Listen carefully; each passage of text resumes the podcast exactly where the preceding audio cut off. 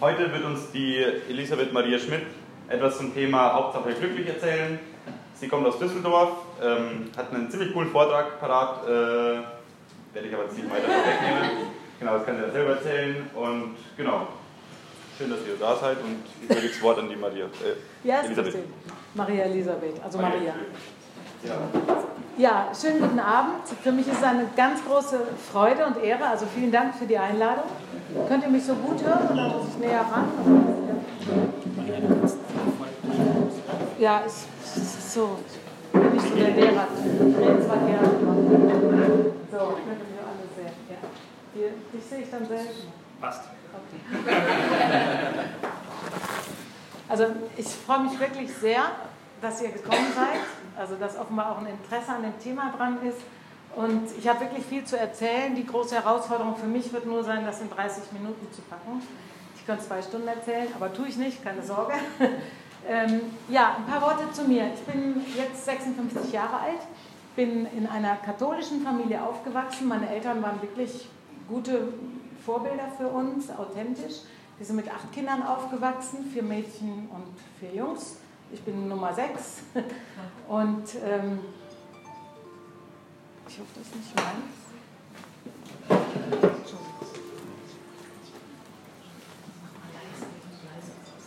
Entschuldigung. Ähm, ja, und ähm, mein großer Traum war eigentlich, oder meine Mutter war mein großes Vorbild. Und ähm, ich habe auch immer davon geträumt, zu heiraten und viele Kinder zu, großzuziehen. Und ich wollte eines nicht arbeiten. Ich wollte nie arbeiten. Meine Mutter hat, äh, also ich habe das nicht als Arbeit empfunden, äh, erlebt, was meine Mutter da an Arbeit hatte. Das, ist mir, das Licht ist mir viel später aufgegangen. Äh, das Problem war, ich habe keinen Mann kennengelernt und es war hochgradig frustrierend. Ich habe als Kind viele Sommersprossen gehabt und vorlaut war ich schon immer und habe mich selber auch nicht so als liebenswert äh, erlebt und deshalb konnte ich mir gut vorstellen, dass mich auch gar keiner will. Und mit den Sommersprossen bin ich halt ziemlich oft gehänselt worden. Heute wird man vielleicht sagen, gemobbt worden. Auf jeden Fall hatte ich ziemliche Komplexe. Und dann habe ich also Abitur gemacht, hatte keinen kennengelernt. Dann habe ich höhere Handelsschule für Abiturienten gemacht, also noch ein Jahr. Das kann man dann in einem Jahr machen, wenn man Vollabitur hat. Aber da habe ich auch keinen kennengelernt. Dann habe ich angefangen zu studieren, auch keinen kennengelernt und hatte aber immer von meiner Französischlehrerin so ein, hat zu meinem Nebensatz gesagt, war eine nette Lehrerin, so nach dem Motto, trau keiner Frau über 30, die noch nicht verheiratet ist. Und irgendwie hat mich das traumatisiert. Ich war 29 und hatte voll die Torschusspanik und ähm, bin dann in meiner Not, ich, also ich hatte immer, wir waren immer verbunden mit einem Zisterzienserabt, der war aber vom Papst versetzt worden nach Tschechien, nach Osek. Und als seit er weg war, war ich auch nicht mehr beichten. Und, äh, aber ich war so in Not, da habe ich gedacht, komm, jetzt gehst du beichten. Bei uns in Karst gab es einen gewaltigen Prediger und da habe ich gedacht, dann ist er bestimmt auch ein guter Beichtvater. Bin ich also dahin, habe nach der Beichte dann mein Leid geklagt und äh, war völlig entsetzt äh, über seine Reaktion. Ich konnte nämlich durch das Holzgitter sehen, wie der also ausgiebig gähnte und ich konnte es auch hören. Da war ich völlig fertig und er sagte dann zu mir, warum willst du denn heiraten und viele Kinder haben? Und das hat mich total geflasht, also aus dem Mund eines Priesters dann hatte ich wirklich, ich war wütend, ich war traurig, ich hatte Tränen in den Augen und habe ihm dann eine Standpauke gehalten, weil ich, warum ich glaube, dass es wichtig ist, dass wir ein paar Kinder als Christen erziehen, halt die die Welt schöner machen wollen und können. Und dann war der hellwach und hatte sehr gute, weise Worte für mich und hat mir dann als Buße aufgegeben, 14 Tage jeden Tag für meinen Mann, künftigen Mann, zu, für einen Mann zu beten und ich sollte mir zu Hause bitte eine Liste anfertigen, detailliert mit allen Eigenschaften, die ich mir wünsche, die mein Mann haben soll. Toll, habe ich gedacht, hätte auch selber drauf kommen können.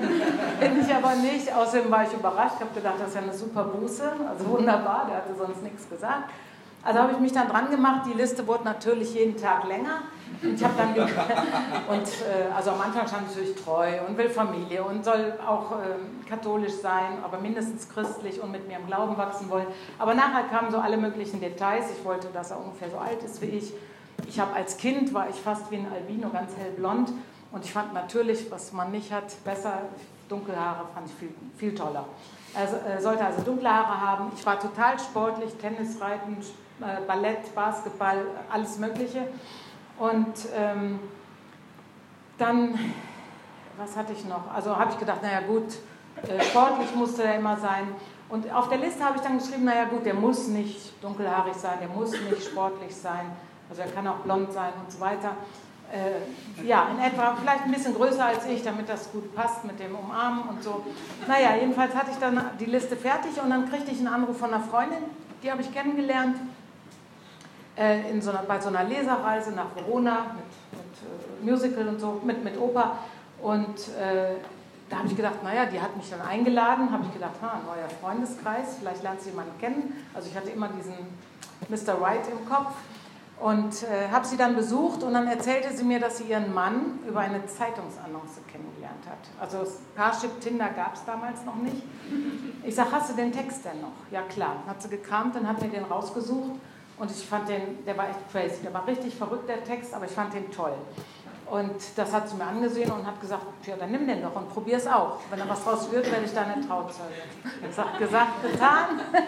Ähm, es war ein Satz drin, der mir überhaupt nicht gefiel. Also die Anzeige, die lautete, ähm, wo ist die starke Schulter, an die ich mich auch mal anlehnen kann, ohne dass sie gleich zusammenbricht. Traumberuf, Hausfrau und viele Interessen mehr. Hinter das Ich war natürlich so eine ellenlange Klammer. Äh, da stand dann eben 30, ledig, katholisch, sportlich, humorvoll, schlank, also ich war 15 Kilo leichter, äh, strahlend blaue Augen, sprudelnd witzig, ähm, humorvoll und ein bisschen intelligent dazu. Traumberuf, Hausfrau und viele Interessen mehr. Und der Satz, der mir nicht gefiel, äh, war, wenn deine Schulter und du sich jetzt im Einklang miteinander befinden, dann lass von dir hören bzw. lesen. Und meine Freundin sagte, du nimmst den Text, wie er ist, nur deine persönlichen Daten rein und, äh, oder du lässt es. Okay, habe ich das also drin gelassen, habe noch dran gefügt, geschieden zwecklos und äh, habe dann äh, die Anzeige geschaltet und habe 74 Briefe bekommen. Es war wie Weihnachten. haben noch ein paar, ein paar, Freundinnen von mir haben noch profitiert davon, die auch blond und blauäugig sind. also auch ist der Text ganz gut angekommen. Äh, jedenfalls ähm, war es dann wirklich so, dass wir uns schon am Telefon verliebt haben und ähm, ich hatte, genau, ich hatte vorher noch gebetet, ich sage, lieber Gott, ich habe keine Lust, jetzt jede Woche mit einem anderen Typen äh, irgendwo hinzugehen, Spaghetti, Glas Wein oder eine Pizza und ich weiß nach einer Minute, der ist es nicht und der wird es nie werden. Also bitte hab Erbarmen, wenn du mir einen aussuchst, der mich glücklich macht, den ich glücklich mache, dann lass mich das daran erkennen, dass das der erste ist, den ich kennenlerne äh, oder mit dem ich mich treffe. Und es war der erste Brief, den ich geöffnet habe. Denn ich bin ein Freund von äh, Füller geschriebenen Briefen. Ich finde, die Kultur geht so schnell verloren. Und äh, dieser Brief, also ich habe also erstmal alle Briefe mit Füller geschrieben zur Seite gelegt und die sympathischste Schrift habe ich halt zuerst aufgemacht. Und das war also mein Mann. Wir haben uns dann äh, schnell getroffen zum Blind Date, total verliebt. Wir waren dann eine Woche später waren wir in der Heiligen Messe zusammen und das war eigentlich der Beginn unserer Beziehung. Das fand ich sehr schön, eben bei diesem Priester auch. Und äh, waren also nach einer Woche ein Paar, haben uns nach neun Monaten verliebt, verlobt und dann nach neun Monaten haben wir geheiratet. Und äh, das war sehr schön. Wir haben dann bei diesem Zisterzienser ab den Ossek eine Woche äh, Ehevorbereitungen gemacht. Und ähm, da hat er sich jeden Tag, der Abt, für uns eine Stunde oder zwei Zeit genommen. Das war wunderbar und er hat uns ein paar Schlüsselaussagen, mit denen wir wirklich durch die Ehe gegangen sind, äh, mit auf den Weg gegeben. Und äh, eine davon war, und ähm, das ist in abgewandelter Form auch der Titel meines Buches, äh, das ich über unsere Geschichte geschrieben habe, äh, hat er gesagt, und vergesst nie, ähm, ihr könnt euch nur so lieben, wie ihr seid, so wie Gott euch gemacht hat. Und erwartet nicht von eurem Partner, dass er in der Lage wäre, alle eure Bedürfnisse zu erfüllen. Der kann noch so verliebt sein in euch, äh, er ist nicht Gott, nur Gott kann all eure Bedürfnisse erfüllen. Und ähm, wenn das dann bei uns in der Ehe mal nicht so ganz rund lief, dann grinste mein Mann schon mal öfter so breit und sagte, ich kann dich halt nur so lieben, wie ich bin. Und dann war eigentlich auch sofort wieder alles gut. Also äh, was ich sagen will, ich habe eben für mich dieses Kennenlernen, äh, ich hatte vorher, drei Wochen vorher ähm, mit meinem Vater zusammengesessen. Der hatte gesagt, Mensch, probier's doch mal mit einer Anzeige. Und ich habe gesagt, ja, weißt du, die, die sich darauf melden, die kriegen im richtigen Leben keinen ab. Also das kannst du vergessen. Und mein Vater sagte, nein, es gibt auch Leute, die nehmen ihre Ausbildung oder ihr Studium ernst. Und wenn sie fertig sind, merken sie, da, da fehlt doch noch was. Und wir haben viel gelacht an dem Nachmittag, sind aber da nicht zurande gekommen. Und äh, dann war das für mich eine echte Gebetserhörung. Und dadurch konnte ich mich immer mehr auch auf Gott einlassen. Ich habe meinem Mann auch äh, vor der Verlobung einen 13 Seiten langen Brief geschrieben mit Füller, äh, wo ich ihm das erzählt habe mit der Beichte und so, weil ich gedacht habe, wenn ich dem zu viel bin, also dann lieber ein Ende mit Schrecken als ein Schrecken ohne Ende. Und wir waren also von Anfang an sehr offen miteinander. Und ähm, ja, und dann hat so mein Leben mit Gott, ich habe immer an Gott geglaubt. Ich bin eine Zeit lang so um die Abiturzeit rum, als ich meinen ersten Freund hatte, bin ich mal nicht mehr so regelmäßig in die Kirche gegangen, aber ich hatte nie Zweifel, also ich konnte immer glauben. Aber jetzt wurde das konkreter. Ich kannte aus der Bibel die Stelle, jedes Haar auf deinem Haupt ist gezählt und so. Aber als ich dann meinen Mann kennenlernte, ich hatte mir ja gewünscht, dass er in etwa so alt ist wie ich, er ist vier Monate älter, dass er ein bisschen größer ist. Der war zehn Monate, äh, zehn Zentimeter größer als ich. Der war dunkelblond, unsportlich bis zum Umfallen. Er sah sportlich aus. Das Einzige, was der konnte, war Buchseiten wälzen. Er war eine Leseratte und segeln. Ist jetzt auch nicht wirklich Sport. Also schon, aber, aber jedenfalls nicht für mich als Leichtathletikerin und was nicht alles. Naja, äh, und dann habe ich gemerkt, er hat alles überfüllt. Und ein Punkt äh, auf der Liste war eben auch, dass er sich in Geschichte gut auskennt, weil mir fehlt ein Gen. Ich habe immer gedacht, also wenn ich den, meinen Kindern später mal was erzählen soll, wann irgendein Krieg war, Jahreszahlen, das konnte ich mir nie merken. Musste er sich auskennen. Ja, und er hat äh, Geschichte studiert. Also viele Dinge waren total übererfüllt. Dann hatte ich auch gesagt, ich möchte keinen Chickimicki und ich möchte auch keinen Ökomüsli, sondern so wie ich, der, der also gerne mal in, in Jeans und Sweatshirt oder Polohemd rumrennt oder T-Shirt und Sneakers oder sich mal schick macht für einen Anlass, ähm, aber keinen, wo ich mich jetzt jeden Morgen schon zwei Stunden erstmal aufhübschen muss. Und also war alles bis ins Detail geklärt und alles war erfüllt. Also ich war total dankbar. Und wir hatten dann natürlich auch ein bisschen grauen Alltag, aber nie, dass die Beziehung, also wir hatten immer viel gelacht zusammen und immer eine gute Kommunikation. Mein Mann war also auch immer mein Bruder und mein bester Freund. Wir waren immer gern zusammen. Und dann war es aber so, äh, ich habe schon gedacht, ich werde in Hochzeitsnacht schwanger. also ich bin 20-fache Tante, siebenfache Großtante mittlerweile. Also bei mir war, kam überhaupt nicht die Frage auf, dass ich nicht schwanger werden könnte. Ich habe immer nur darauf gewartet, schwanger zu werden und kündigen zu können.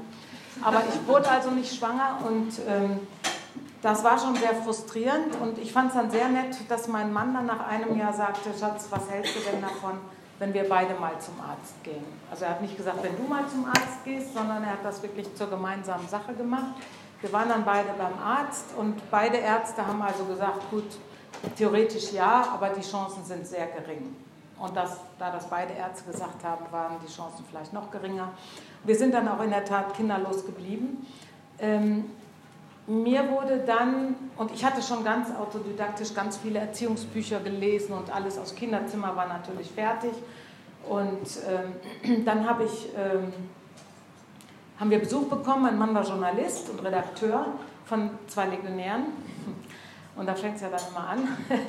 Und äh, die wollten irgendwie einen journalistischen Rat von meinem Mann haben und der andere, der hat sich dann eben gnädigerweise mit mir unterhalten und ich habe höflich immer geantwortet, aber ich habe nicht gedacht, dass der ernsthaft interessiert wäre. Aber so nach einer Stunde sagt er, sagen Sie mal, Frau Schmidt, wir touren ja seit zwei Jahren durch Deutschland und wir wollen, wir haben so ein internationales Kinderprojekt, spielerische Weitergabe der Werte und des Glaubens an die nächste Generation.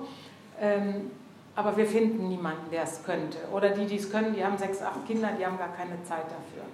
Äh, Wäre das nichts für sie? Und mein Herz macht einen Luftsprung und ich habe gedacht, ich habe das dann abends mit meinem Mann besprochen und habe dann sofort zugesagt und habe das dann für Deutschland aufgebaut und zehn Jahre geleitet. Es gibt ehemalige Nettkinder, die auch hier bei Theologie vom Fass schon mal sind, also ne, Sarah oder äh, Wolfgang, äh, Jakob Dichter, äh, verschiedene. Jedenfalls ähm, bin ich dann da ganz drin aufgegangen und habe mich auch so ein bisschen als geistige Mutter gefühlt. Aber es war schon so, dass meine, meine Vorstellung von Glück, um auf den Titel des Vortrags zu kommen, auf das Thema, meine Vorstellung von Glück war sicher als junges Mädchen oder Teenager, als junge Frau etwas naiv. Ich habe gedacht, Mann, Kinder, Haus, Hund, Auto, Urlaub, Reisen, das ist das äh, perfekte Rezept für Glück. Ähm, und äh, also, dass mich diese Umstände dann glücklich machen. Und es kam halt immer anders. Ich habe erst keinen Mann kennengelernt, dann habe ich ihn kennengelernt, dann sind wir kinderlos geblieben Aber Gott hat mir dann eben dieses Kinderprojekt geschenkt, wo ich sehr drin aufgegangen bin. Ähm, und dann ging es aber plötzlich meinem Mann nicht mehr so gut. Und äh, die Diagnose war dann wie ein Vorschlaghammer. Er hatte ein Gehirntumor, 6,4 cm im Sprachzentrum im Gehirn, also so groß wie ein Tennisball der Durchmesser. Das war schon äh, wirklich wie mit dem Vorschlaghammer.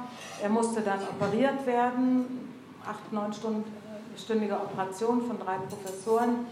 Und ähm, es war schon, schon eine Zeit, wo wir natürlich dann noch mehr gebetet haben und wo auch unsere Beziehung viel enger wurde. Äh, das war paradox. Also je kranker mein Mann wurde, umso heiler und schöner wurde unsere Beziehung. Also am Schluss gab es überhaupt keinen Raum mehr für das leiseste Missverständnis oder so, weil jeder wollte es für den anderen irgendwie so erträglich wie möglich machen. Wir haben uns unseren Humor bis zuletzt bewahrt, also äh, unser, unser äh, oder das Schlafzimmer, also er hatte erst die Operation, er ist dann auch wieder in die Arbeit gekommen nach acht Monaten, aber er ist nach der, den Bestrahlungen und nach der Reha, als er dann nach Hause kam, um sich zu erholen, da sind wir beide schon wirklich oft an unsere Grenzen gekommen. Also ich erinnere mich an einen Abend, einen Morgen beim Frühstück. Mein Mann war also in eine tiefe Depression gefallen. Ich meine, er war Mitte 40. Der hatte mit fünf Jahren die Polypen rausgekriegt und seitdem war Krankheit was für andere. Der war immer kerngesund. Und er war in einer Depression, aber mir hatte das niemand gesagt.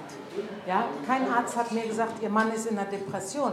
Und ich war so in dem Modus, alles am Laufen zu halten. Ich war immer wie meine Mutter so eine Problemlöserin, alles planen, alles durchorganisieren und äh, ja, alles am Laufen halten und zu gucken, dass es meinem Mann besser geht. Und ähm, parallel hatte ich aber zu dem Kinderprojekt noch angefangen zu studieren, Entwicklungspsychologie, Bindungsforschung, also alles um Kinder zu erziehen. Und ähm, da habe ich einiges gelernt und an diesem Morgen fiel das dann zusammen, dass mir die Lampen aufgingen von dem, was ich gelernt habe und von dem äh, Bedürfnis eben auch, das mein Mann hatte. Äh, er saß also am Frühstückstisch und die Sorgen türmten sich wieder hinterm Frühstücksteller wie so ein Berg, äh, so nach dem Motto, die werden mir kündigen und äh, ich habe vielleicht nicht genug für dich vorgesorgt und äh, jetzt sind wir gerade in das neue Haus gezogen. Das war sehr teuer, aber wir waren kinderlos, haben beide gut verdient, brauchten beide ein Büro und wir wollten halt auch so ein offenes Gästehaus haben, äh, wo wir viel Veranstaltungen machen und so. Und äh, wie ich das auch von zu Hause kannte.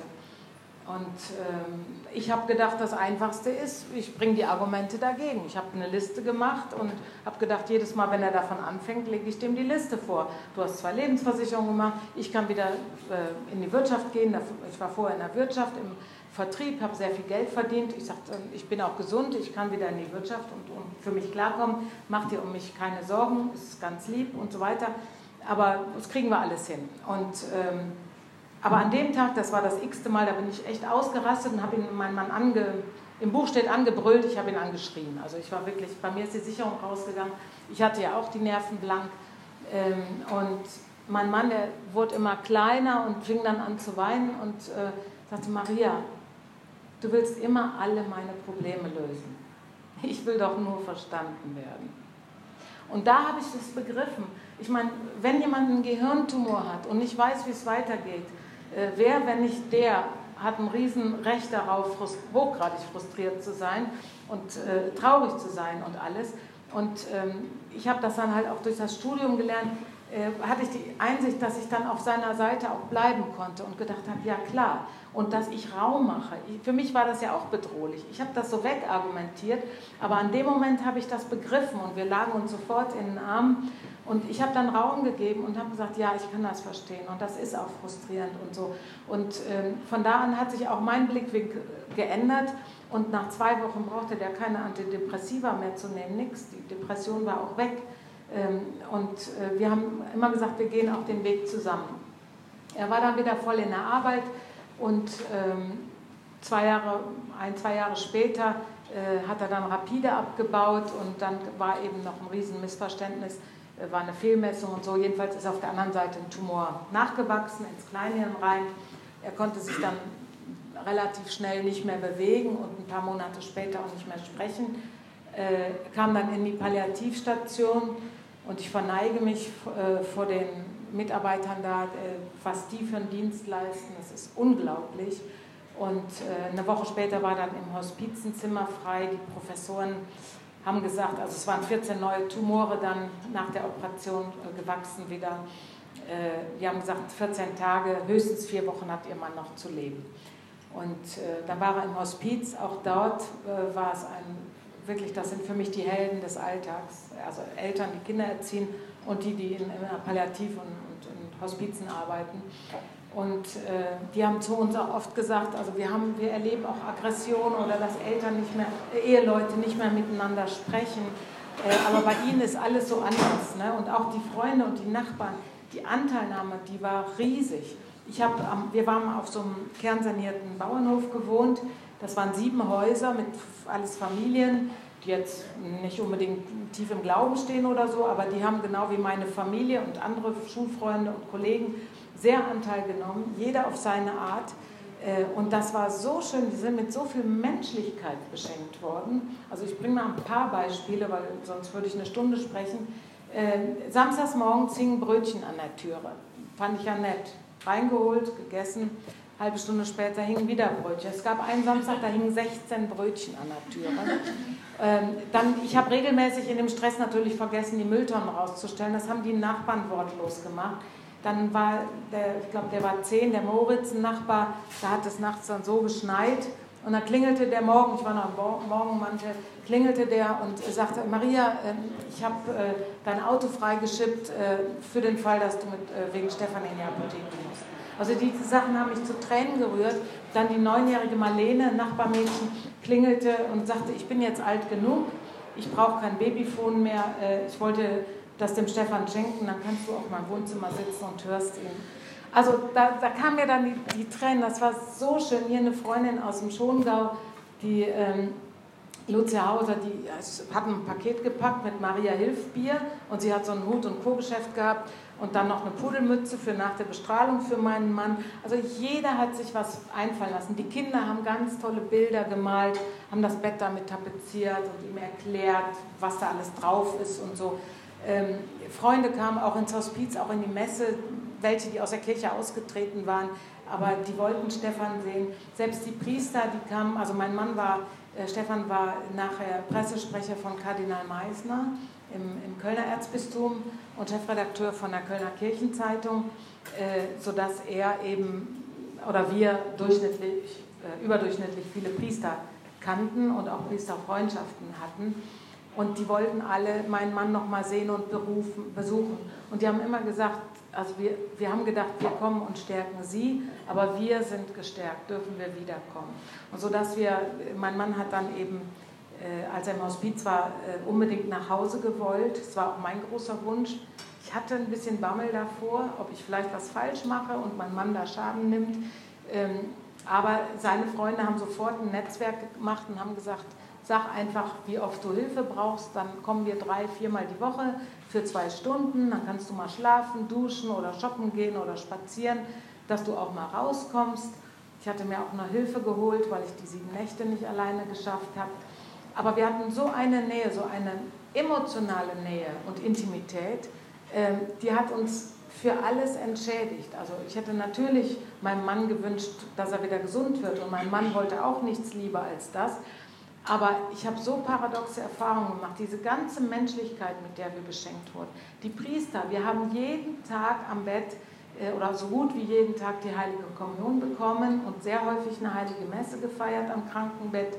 Der jetzige Erzbischof Koch war damals bei uns Weihbischof. Der war ganz häufig da, weil er halt auch in der Nähe zu tun hatte.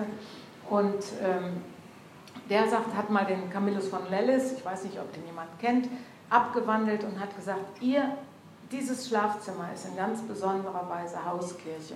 Und das Bett ist der Altar. Und in ihrem Mann begegnen sie Christus. Und es war wirklich so. Also wir haben uns nie alleine gefühlt. Ich hatte eine Kraft, die hätte ich nicht irgendwie faken können.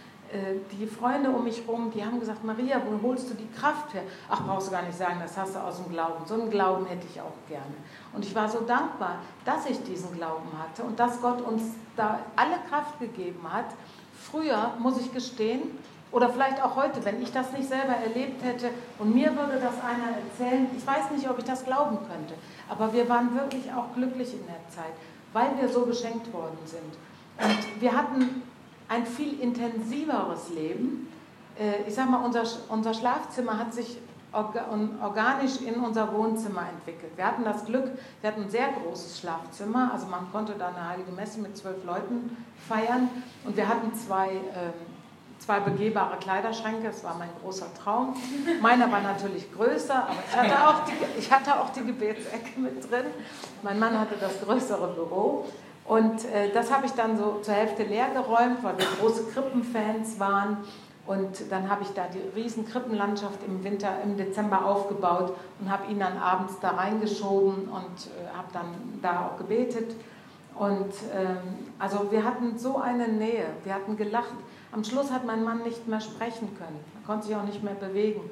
Und ähm, ich habe aber wirklich dann die Sprache des Herzens haben wir gelernt. Ich habe dann zu ihm gesagt, okay, weil er war noch klar im Kopf. Also ich meine, das ist ja schon hart, wenn du völlig klar bist, aber nichts anderes tut es mehr. Er war nachher natürlich immer mehr im Dämmerzustand durch die Medikamente. Aber ich habe dann gesagt, okay, also wenn irgendwas zu klären ist, ja ist, du lässt die Augen offen und nein ist, du machst sie dann mal zu. Und das hat wunderbar geklappt. Äh, und es gab Momente, wir haben viel gelacht am Krankenbett. Wir haben auch Bier getrunken oder Pizza bestellt am Krankenbett. Mein Bruder hat, äh, der 100-Jährige, der aus dem Fenster sprang, ihm über Kindle vorgelesen. Also jeder hat sich was einfallen lassen. Mein Mann hatte die letzten Jahre im, in so einer lateinischen Choralschule bei uns im Dorf mitgesungen, kleine Truppe, sechs, sieben Leute. Und die kamen dann äh, im Oktober und sagten, wir haben uns was überlegt hier für alle Heiligen, aller Seelen, äh, für das Hochamt. Äh, wir haben überlegt, dass wir die Generalprobe bei euch im Schlafzimmer machen. So, jetzt hatten wir Ende Oktober ein Traumwetter, also ich, alle Fenster offen, die Sonne knallte. Dann bin ich im Hof, weil die kennen sich mit Kirche nicht so aus, habe ich alle anderen sechs Parteien habe ich angeklingelt. Ich sage heute mal, wenn ihr heute so lateinische Gesänge hört, Stefan lebt noch, alles gut. äh, und äh, also, und das war schön. Und mein Mann, der sich eigentlich nicht mehr bewegen konnte, auf einmal hob sich sein Arm und er war der Dirigent. Das war, ich habe es teilweise im Handy gefilmt, es war sagenhaft. Oder dann kam meine älteste Schwester, die hat drei Kinder und der älteste ist mein Patenkind. Er und seine ähm, feste äh, Partnerin sind beide die totalen Computerfreaks, aber so richtig, nicht nur so ein bisschen richtige Nerds. Und ähm, dann erzählte meine Schwester, dass die zwei sich zum Tanzkurs angemeldet haben. Und das konnten wir uns echt nicht vorstellen. Und mein Mann, auf einmal hier die Lachfältchen und so. Also haben wir so gelacht, aber daran hat man halt immer gesehen, dass er noch alles mitkriegte. Und ich hatte im Frühjahr ein paar Monate, also bevor er kam, ich hatte ihn also noch fast acht Monate zu Hause. Ich habe immer gesagt, dank der guten Pflege hat er noch so lange durchgehalten. Ähm, aber äh, ich hatte im Frühjahr, ähm, also bevor das so rapide abge, äh, bergab ging, hatte ich noch ein äh, Seminar gebucht in, in Vancouver, äh, in Acapulco. Ne, in Vancouver war das. Äh, mit meinem Professor äh, über Bindungsforschung und das hatte ich komplett abgeschrieben. Aber jetzt sagten im Sommer im, oder im Spätfrühling haben dann die, die Ärzte gesagt, Maria und, und die Arztfreunde auch, Maria, du musst jetzt meinen Urlaub fahren. Das ist ein Marathon, im Moment ist, ist der Stefan stabil, äh, aber wenn der abbaut und du jetzt dich nicht erholst, dann klappst du in der entscheidenden Phase zusammen. Dann habe ich gesagt, Leute, ich fahre jetzt nicht in Urlaub und lebe mich am Strand, während mein Mann hier im, Schlafen, äh, im Sterben liegt, das kriege ich nicht hin. Und dann haben die mir so lange auf mich eingeredet, dann fiel mir das Seminar wieder ein. Ja, und dann habe ich gedacht, ich mache das, aber ich frage meinen Mann, das haben wir mit den Augen gemacht. Ich habe gesagt, du kannst dir das äh, überlegen über Nacht und ich wusste, dass das eine schwere Entscheidung ist. Und äh, dann hat er mir das aber sozusagen zum Hochzeitstag geschenkt und dann bin ich geflogen. Aber als ich im Flieger saß, bis wir abhoben, war ich drauf und dran, wieder aufzuspringen. Ich hatte von der Sekunde an so ein Heimweh. Mir waren, äh, ich hatte noch umgebucht von 15 auf 11 Tage runter, aber das waren die längsten elf Tage in meinem Leben. Und ich habe ihn dann jeden Tag angerufen und muss man schon auch üben, mit jemandem zu telefonieren, der nicht sprechen kann. Also mein Bruder hat dann immer das Telefon gehalten und wenn ich dann so alles erzählt hatte und äh, mich verabschieden wollte, dann nahm mein, mein Bruder den, den, Hörer und sagte, nee, der hält den Hörer noch fest, du musst noch weiterreden. Ne? Also bis er dann müde war, Ähm, und das war dann natürlich auch ein Riesenwiedersehen.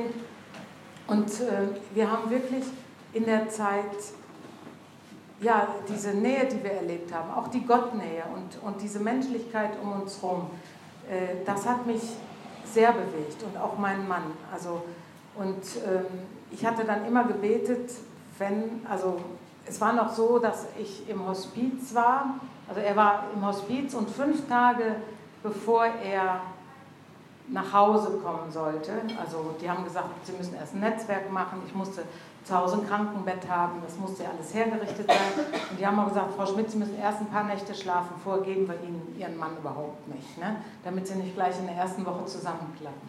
Dann hatte ich das organisiert und fünf Tage vorher kriegte ich einen Anruf im Hospiz. Mein Bruder rief an und sagte, bist du noch bei Stefan? Ich sage, ja, kannst mal eben rausgehen? Bin ich raus, sagte, und dann ist eben einer meiner Brüder tödlich verunglückt. Der hat neunjährige Zwillingstöchter gehabt und ähm, das, das war wirklich hart. Weil da, und das war für mich ein ganz krasser Vergleich, also mit meinem Mann. Wir hatten fünf Jahre entscheidend sozusagen, ratenweise äh, Zeit uns vorzubereiten und auch Abschied zu nehmen. Und mit meinem Bruder gar nicht. Keine Vorbereitung, kein Abschied, gar nichts. Das war wirklich äh, Schock. Und der hatte auch ein paar Tage vorher noch, war der mit seinen Zwillingstöchtern bei uns äh, im Hospiz. Und das war Stefan hat sich immer sehr gefreut, wenn die kamen. Und die erzählten noch, ja, nächste Woche kriegen wir zwei Kätzchen, äh, die sind dann geboren, äh, sind gerade geboren und so. Und äh, dann bin ich, äh, habe ich meinen Mann, der hatte sowieso immer einen Rosenkranz, den hatte Kardinal Meissner ihm vom Papst Benedikt mitgebracht, den hatte er immer in der Hand. Und Weihbischof Schwaderlapp, äh, der damals Generalvikar war und sozusagen sein Vorgesetzter zwischen Kardinal und ihm, äh, der hatte ihm noch so einen Handschmeichler, so eine Mutter Gottes gegeben. Das hatte mein Mann immer in der Hand. Und da habe ich, hab ich gesagt, ich fahre jetzt zu meiner Familie, bitte bete. Und er hat dann auch gebetet. Ich sage, ich komme heute Nacht noch. Im Hospiz kann man also rund um die Uhr Besuche machen, da sagt keiner was. Und ich bin dann nachts auch erst zur Familie und dann sind wir in die Messe. Und dann äh, bin ich nachts auch nochmal zu der Unfallstelle gefahren, weil ich einfach da beten wollte, auch wo mein äh, Bruder verstorben ist. Und es haben auch zwei angehalten nachts und, und Hilfe angeboten, die dachten, ich hätte eine Panne.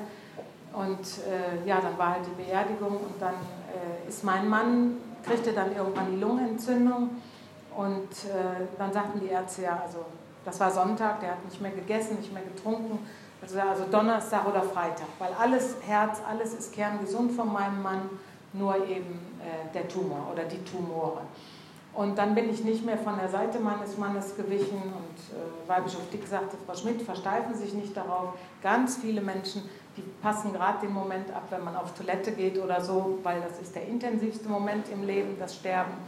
Äh, da wollen die alleine sein. Und dann habe ich halt wieder zu Gott gebetet und habe gesagt, lieber Gott, wenn ich einen Wunsch frei habe, lass mich dabei sein. Ich habe meinem Mann versprochen, dass ich da bin und seine Hand halten werde. Und ich habe sie immer gehalten ich habe oft gedacht, ich falle vom Stuhl, aber er ist dann ganz friedlich eingeschlafen.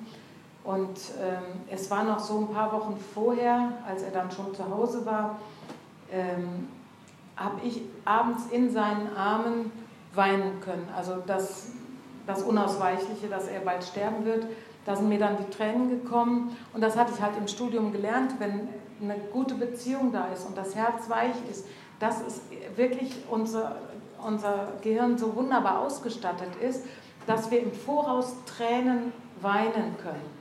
Und der Vorteil ist, es ist natürlich ein Riesenunterschied, ob ich in den Armen meines lebendigen äh, Mannes weine und den Tod betraue oder ob ich neben einer Leiche weinen muss und mich einsam, ist ein Riesenunterschied. Und das Zweite ist, wenn man diese Tränen weint, äh, also diese Traurigkeit über das Unausweichliche oder über eine Vergeblichkeit fühlen kann, und die Tränen kommen, das ist der Moment, die Geburtsstunde der Resilienz, also der Widerstandskraft. Und das Gehirn macht die Erfahrung, ich habe das überlebt und man wird halt immer, immer widerstandsfähiger. Und als mein Mann starb, äh, griff ich nach dem Taschentuch und ich musste gar nicht mehr weinen. Also ich war selber überrascht. Und ähm, ich hatte Rosenkranz gebetet, Barmherzigkeitsrosenkranz gebetet, ähm, still äh, und die Hand meines Mannes gehalten. Und ich konnte loslassen. Und bei mir stieg eben nur eine Dankbarkeit auf für diese 17,5 Jahre mit meinem Mann. Äh, dafür, dass er auch nicht mehr länger leiden musste, das wollte ich ihm, habe ich ihm auch nicht gegönnt. Also ich musste ihm teilweise also mehrmals am Tag auch äh, aus der Lunge sozusagen das Wasser absaugen und alles. Also es war für ihn kein schönes Leben. Er hatte keine Schmerzen, aber er konnte ja nichts mehr machen. Und, ähm, aber unsere Freunde waren eben nicht nur eine Woche da oder zwei Wochen, sondern die ganze Zeit waren die da. Und ähm, deswegen war das so, habe ich die Erfahrung gemacht, es in meinem Leben, in unserem Leben so viel, vieles anders gekommen, als wir das geplant hatten. Aber, und meine Vorstellung von Glück, damit hat der liebe Gott gründlich aufgeräumt. Ich sage heute, also ich wünsche jedem, dass er gesund ist und in Lohn und Brot, dass er unabhängig ist in einer gewissen Weise und keinem auf der Tasche liegen muss.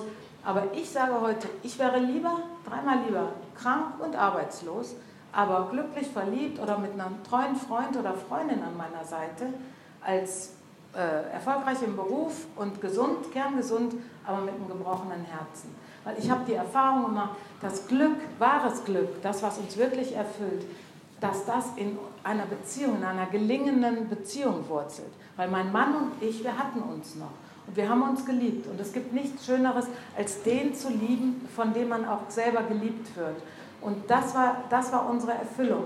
Und äh, deshalb habe ich die Erfahrung machen dürfen, dass wahres Glück unabhängig ist von irgendwelchen Umständen. Ich hatte mal, als mein Mann schon zu Hause war nach dem Hospiz, hatte ich mal vier Freundinnen zu Besuch, mit denen ich Abitur gemacht habe. Und eine sagte dann zu mir, Maria, äh, aber wo bleibst du denn dabei? Du hast doch auch ein Recht auf ein Leben. Und ich muss sagen, das hat sich für mich irgendwie bedrohlich angefühlt. Ich wollte nirgendwo anders sein als an der Seite meines Mannes. Ich habe ihn ja geliebt. Und, äh, und jetzt, ich sag mal, als, als ich das Ja-Wort in der Kirche gegeben habe, da habe ich ja praktisch, das hat mich ja nichts gekostet. Wenn man verliebt ist, da können da drei Millionen Männer Schlange stehen, die haben keine Schnitte. Aber äh, jetzt konnte ich meinem Mann zeigen, wie echt die Liebe ist dass ich es ernst meine, dass ich ihn meine. Und zwar unabhängig davon, ob er gerade äh, gesund ist oder dick oder dünn oder arbeitslos oder ob er sich bedanken kann oder so. Das, war, das spielte keine Rolle. In unserer Beziehung, ich habe mich so geliebt gefühlt und meine Freundinnen, die haben gesagt, boah Maria, den Blick werde ich nie vergessen, wie dankbar, wie verliebt der dich immer angeguckt hat. Selbst Bischöfe oder Priester haben das gesagt. Die haben, äh, also auch der Weihbischof in der, in der Predigt, äh, die man äh, auch nachlesen kann, also in meinem Buch steht es original drin, der hat auch gesagt, ne, es war immer schön, wenn er dann dahin kam und gesehen hat, wie er dann seine Frau angeguckt hat oder auch Kardinal Meissner, der da war. Das war wirklich, es war immer sehr bewegend. Und Kardinal Meissner, ich persönlich habe so erlebt, er kam, wir kannten ihn beide lange und ganz gut, er kam so halt als Kardinal und dann haben wir uns unten unterhalten am Kamin. Dann sagte er, Frau Schmidt, ähm, aber ist das denn nicht schwer, so ein Abschied auf Raten und so? Und habe ich gesagt, also ich habe in meinem Leben noch nie so sehr die Sakramentalität der Ehe gespürt wie in dieser Zeit, weil es heißt ja, dass, dass die zwei dann eins werden durch die Ehe. Und ich sage, wenn mein Mann stirbt, dann geht ein halbes Herz von mir mit dahin, wo mein Mann ist und ein halbes Herz von ihm ist da, wo ich bin. Und ähm, so war's, äh, erlebe ich das auch bis heute. Ich lebe nicht im Gestern, aber mein Mann ist so lebendig in mir. Und ähm, das habe ich wirklich so erleben dürfen. Und äh, als er dann hochkam zu meinem Mann, der Kardinal, da war er so ein bisschen so ganz väterlich. Und also die Stimmung war immer so, wenn auch Freunde da waren, wir haben gelacht am Krankenbett, äh, die Konversation, die Unterhaltung waren auch immer, also schon etwas gehaltvoller, als wenn man sich nur so auf Partys oder sonst wie trifft. Und selbst die guten Freunde, die halt woanders wohnen, Luxemburg oder so, die haben wir häufiger gesehen in der Zeit, wo er krank war. Also viel mehr Quality-Gespräche. Äh, aber auch, wie gesagt, gelacht oder ein Bierchen getrunken. Und als der Kardinal oben war, auch, dann sagte er, Herr Schmidt, das hätte ich ja jetzt nie gedacht, dass Sie mich noch rechts außen überholen werden. Ne? Beten Sie für mich, wenn Sie angekommen sind. Also die Stimmung war locker. Ne? Und als er dann runterging, sagte er, Frau Schmidt, das ist ja hier alles so, es ist ja gar nicht wie im Krankenhaus, es ist ja alles so normal. Das war wirklich sehr schön. Und Weihbischof Schwaderlapp, der hat so ein Format äh, im Internet, äh, Kirche, wie geht das? Immer so zwei Minuten zu einem Thema. Und der hat auch dann mal aller Seelen auf dem Friedhof, auf von seiner Pfarrei äh, gesprochen, äh, äh so ein Zwei-Minuten-Clip und da fällt jetzt nicht unser Name, aber sagt der Frau Schmidt, gucken Sie sich das mal an, das ist Äh, da spreche ich von Ihnen und Ihrem Mann. Ne? Und ähm, das, das waren alles Erfahrungen, die uns total gestärkt haben. Und deshalb, ich konnte loslassen und ich war wirklich dankbar und äh, habe dann auch eine Dankwallfahrt gemacht ins Heilige Land, wo wir unseren Honeymoon hingemacht haben. Und ähm, ich habe eigentlich immer die Erfahrung gemacht, in dem Maße, in dem ich mich mehr auf Gott eingelassen habe, konnte ich immer mehr auch seine Handschrift erkennen. Er hat so konkret geantwortet. Nicht wie ein Zigarettenautomat, also nicht so, wie ich es mir vorgestellt habe, sozusagen Mann, Haus, Hof und Kinder, äh, sozusagen, dass die Umstände mich glücklich machen sollen, sondern äh, dass ich glücklich geworden bin, indem ich immer mehr äh, mit Gottes Hilfe befähigt wurde, das Leben so anzunehmen, wie es kommt. Also ich sage mal, wenn, bin ich überzeugt, wenn wir das volle Leben haben wollen, also ganz glücklich sein wollen, geht das nur, wenn wir das volle Leben annehmen. Also beide Seiten, nicht nur die Sunny Side, nicht nur, wir sehen es ja auch bei dem Wetter, wenn nur die Sonne scheint, das geht auch nicht. Wir brauchen den Regen. Und wir Menschen brauchen auch beides. Alles hat zwei Seiten der Medaille. Und ich sage heute auch, ich bin lieber 17,5 Jahre ganz glücklich verheiratet gewesen, als, äh, als 40 Jahre und vielleicht irgendwie ein Desaster oder so. Also ich kann heute noch von dem Glück zehren. Ich fühle mich nicht allein und einsam. Und bevor ich meinen Mann kennenlernte, konnte ich mir überhaupt nicht vorstellen, überhaupt glücklich zu sein, wenn ich alleine bin. Aber da hat Gott uns für alles entschädigt. Und ähm, ich weiß nicht, wer von euch ein bisschen die Bibel kennt oder die Stelle kennt, äh, wo Paulus sagt, freut euch im Herrn zu jeder Zeit. Noch einmal sage ich euch, freut euch. Ich weiß, wüsste nicht, dass irgendwo überliefert wäre, dass der nur zu Gesunden gesprochen hat. Und äh, ich habe eben den Faden verloren. Äh, ich habe früher wirklich gedacht, mit Krankheit ist alles vorbei. Ich habe immer gesagt, wenn meine Mutter mal oder Vater mal krank werden oder Geschwister, klar, dann helfe ich und tue alles. Aber das war alles für mich so ein bisschen bedrohlich und das konnte ich mir nicht vorstellen. Aber die Angst ist bei mir völlig weggegangen, weil man wächst da rein. Die Liebe kann alles. Und ich habe meinen Mann leiden sehen und ich wollte sein Leiden lindern. Und nur er weiß, wie viel Leid er vielleicht noch vor mir verborgen hat, damit ich nicht noch mehr mitleide mit ihm. Also und diese Nähe, diese Erfahrungen, die haben uns für alles entschädigt. Das war kein billiger Trost.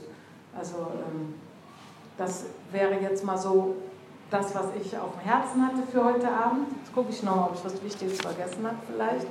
Aber ähm, ja, für mich war wirklich das Wichtigste, äh, dass das wahres Glück äh, unabhängig ist äh, von irgendwelchen Umständen. Und, wenn, und wir sind dazu da äh, geschaffen, um zu lieben. Und in dem Maße, in dem wir das tun, ähm, werden wir selbst ganz glücklich und wir werden andere glücklich machen.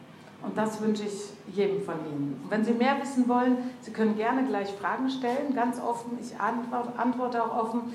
Ich habe ein Buch geschrieben, weil das passt nicht alles in eine halbe Stunde. Dann, wer das möchte, kann das gerne bekommen. Wir haben das zum Selbstkostenpreis sozusagen gemacht. Der Verleger und ich kostet 12,80 Euro mit vielen Bildern drin. Vorwort von Kardinal Meissner.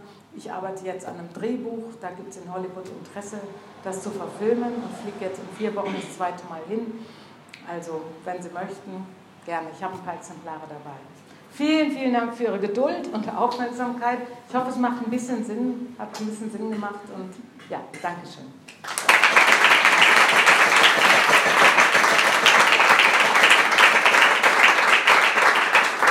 War doch länger als 30 Minuten.